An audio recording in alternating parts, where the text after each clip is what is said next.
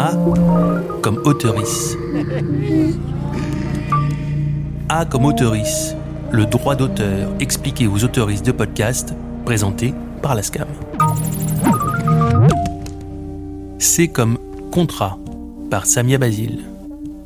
Ça fait quelques années que je fais des podcasts, mais sur les questions juridiques, je suis loin d'être une experte.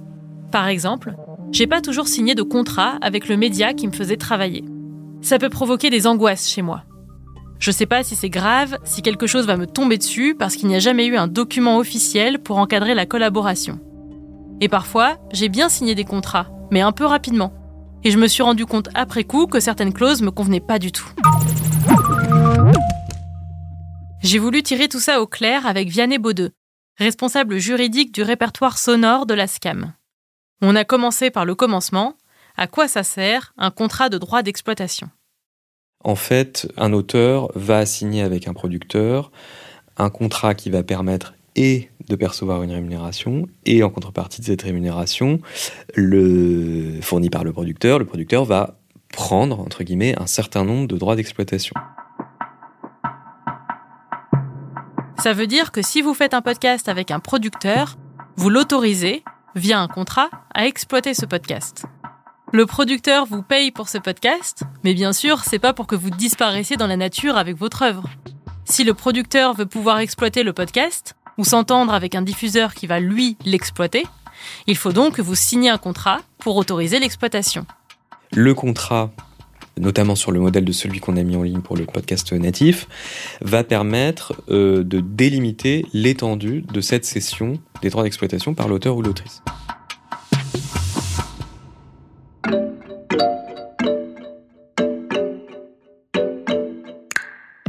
Un contrat de droit d'exploitation, ça ne veut pas dire que l'auteur donne à l'exploitant tous les droits sur son podcast.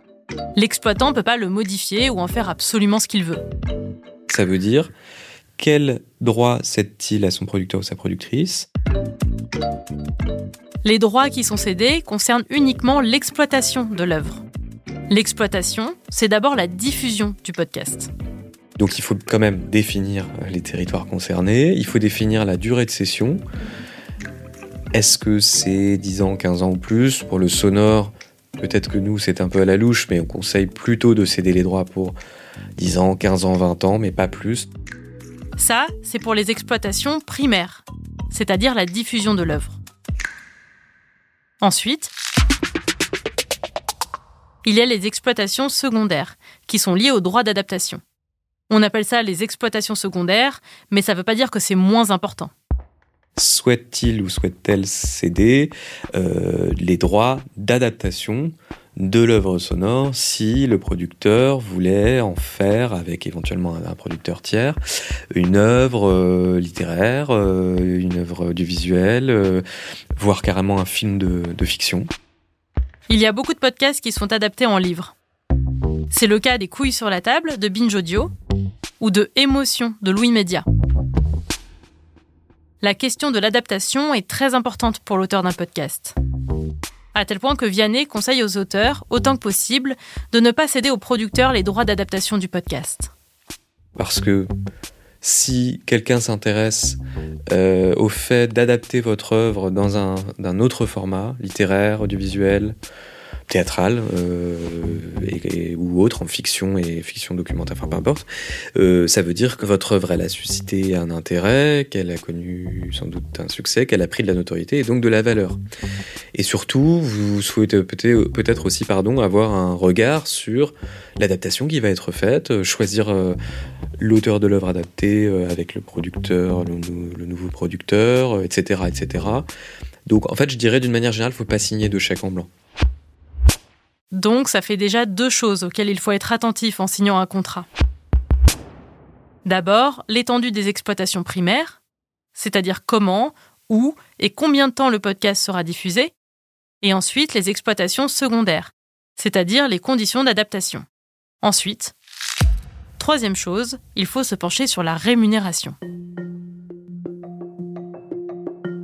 On sait que dans le secteur du podcast natif, c'est assez faible. Je pense qu'il y a des améliorations. Je pense qu'un auteur touche pas la même chose forcément maintenant avec un studio en saison 1 qu'en saison 2. De ce que je vois passer moi, j'ai l'impression que ça va plutôt en s'améliorant, mais on partait de très très loin. D'ailleurs, si vous êtes auteurice et que vous négociez une rémunération avec un producteur, le producteur ne doit pas tirer prétexte des droits d'auteur pour vous payer moins. Je le dis vraiment sincèrement, aujourd'hui, pour des droits perçus, pour des exploitations par des studios de podcast, ces droits sont faibles. Ça veut dire que le fait d'avoir des rémunérations en aval a posteriori ne doit pas être un argument utilisé par le producteur pour minimiser la rémunération initiale de l'auteur.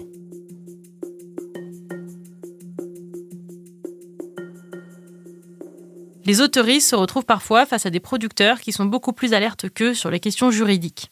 Il y a donc une inégalité d'information qui peut nuire aux autoristes.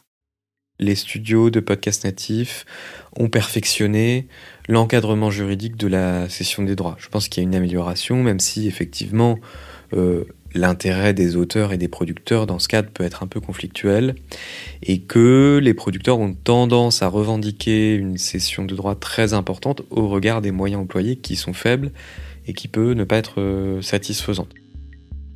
Si, comme moi, vous n'êtes pas juriste et que vous avez besoin d'aide, sachez que la SCAM a mis en place plusieurs outils.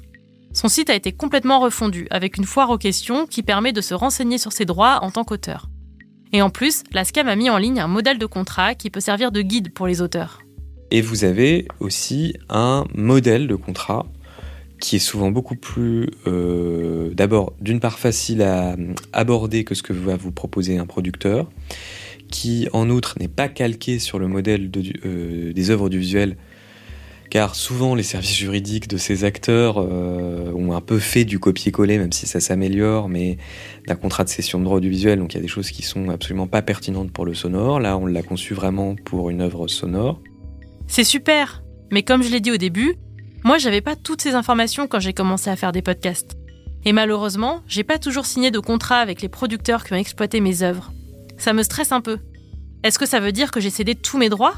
Pas de panique, c'est même extrêmement courant dans le secteur de la création sonore, puisqu'il y a énormément de structures associatives où les personnes sont bénévoles et où elles ne signent pas de contrat. Dans ces cas-là, on considère qu'en l'absence de contrat, et pour peu que l'auteur ou l'autrice nous le signale de façon claire et inconditionnelle, par exemple dans un mail, ça suffit, qu'il n'a pas signé de contrat, on considère que les droits n'ont pas été cédés au producteur, qu'il peut nous apporter ses droits à la SCAM.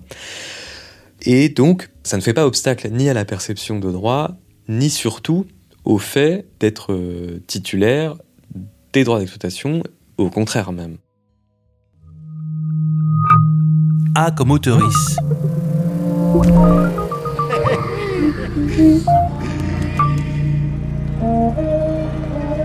Si vous avez besoin de plus d'informations pour négocier votre contrat, si vous avez la moindre question juridique, vous pouvez demander un entretien avec un juriste de la SCAM par mail ou par téléphone. Les coordonnées de la SCAM sont dans les notes de l'épisode. Ça vous évitera de faire les mêmes erreurs que moi et vous permettra de comprendre tous les enjeux juridiques liés à la création sonore. Vous avez écouté A comme auteurice, un podcast de la SCAM, écrit par Samia Basile et réalisé par Emmanuel Beau. À la production, Isabelle Durier. Une série produite par Wave Audio, à retrouver sur toutes les plateformes.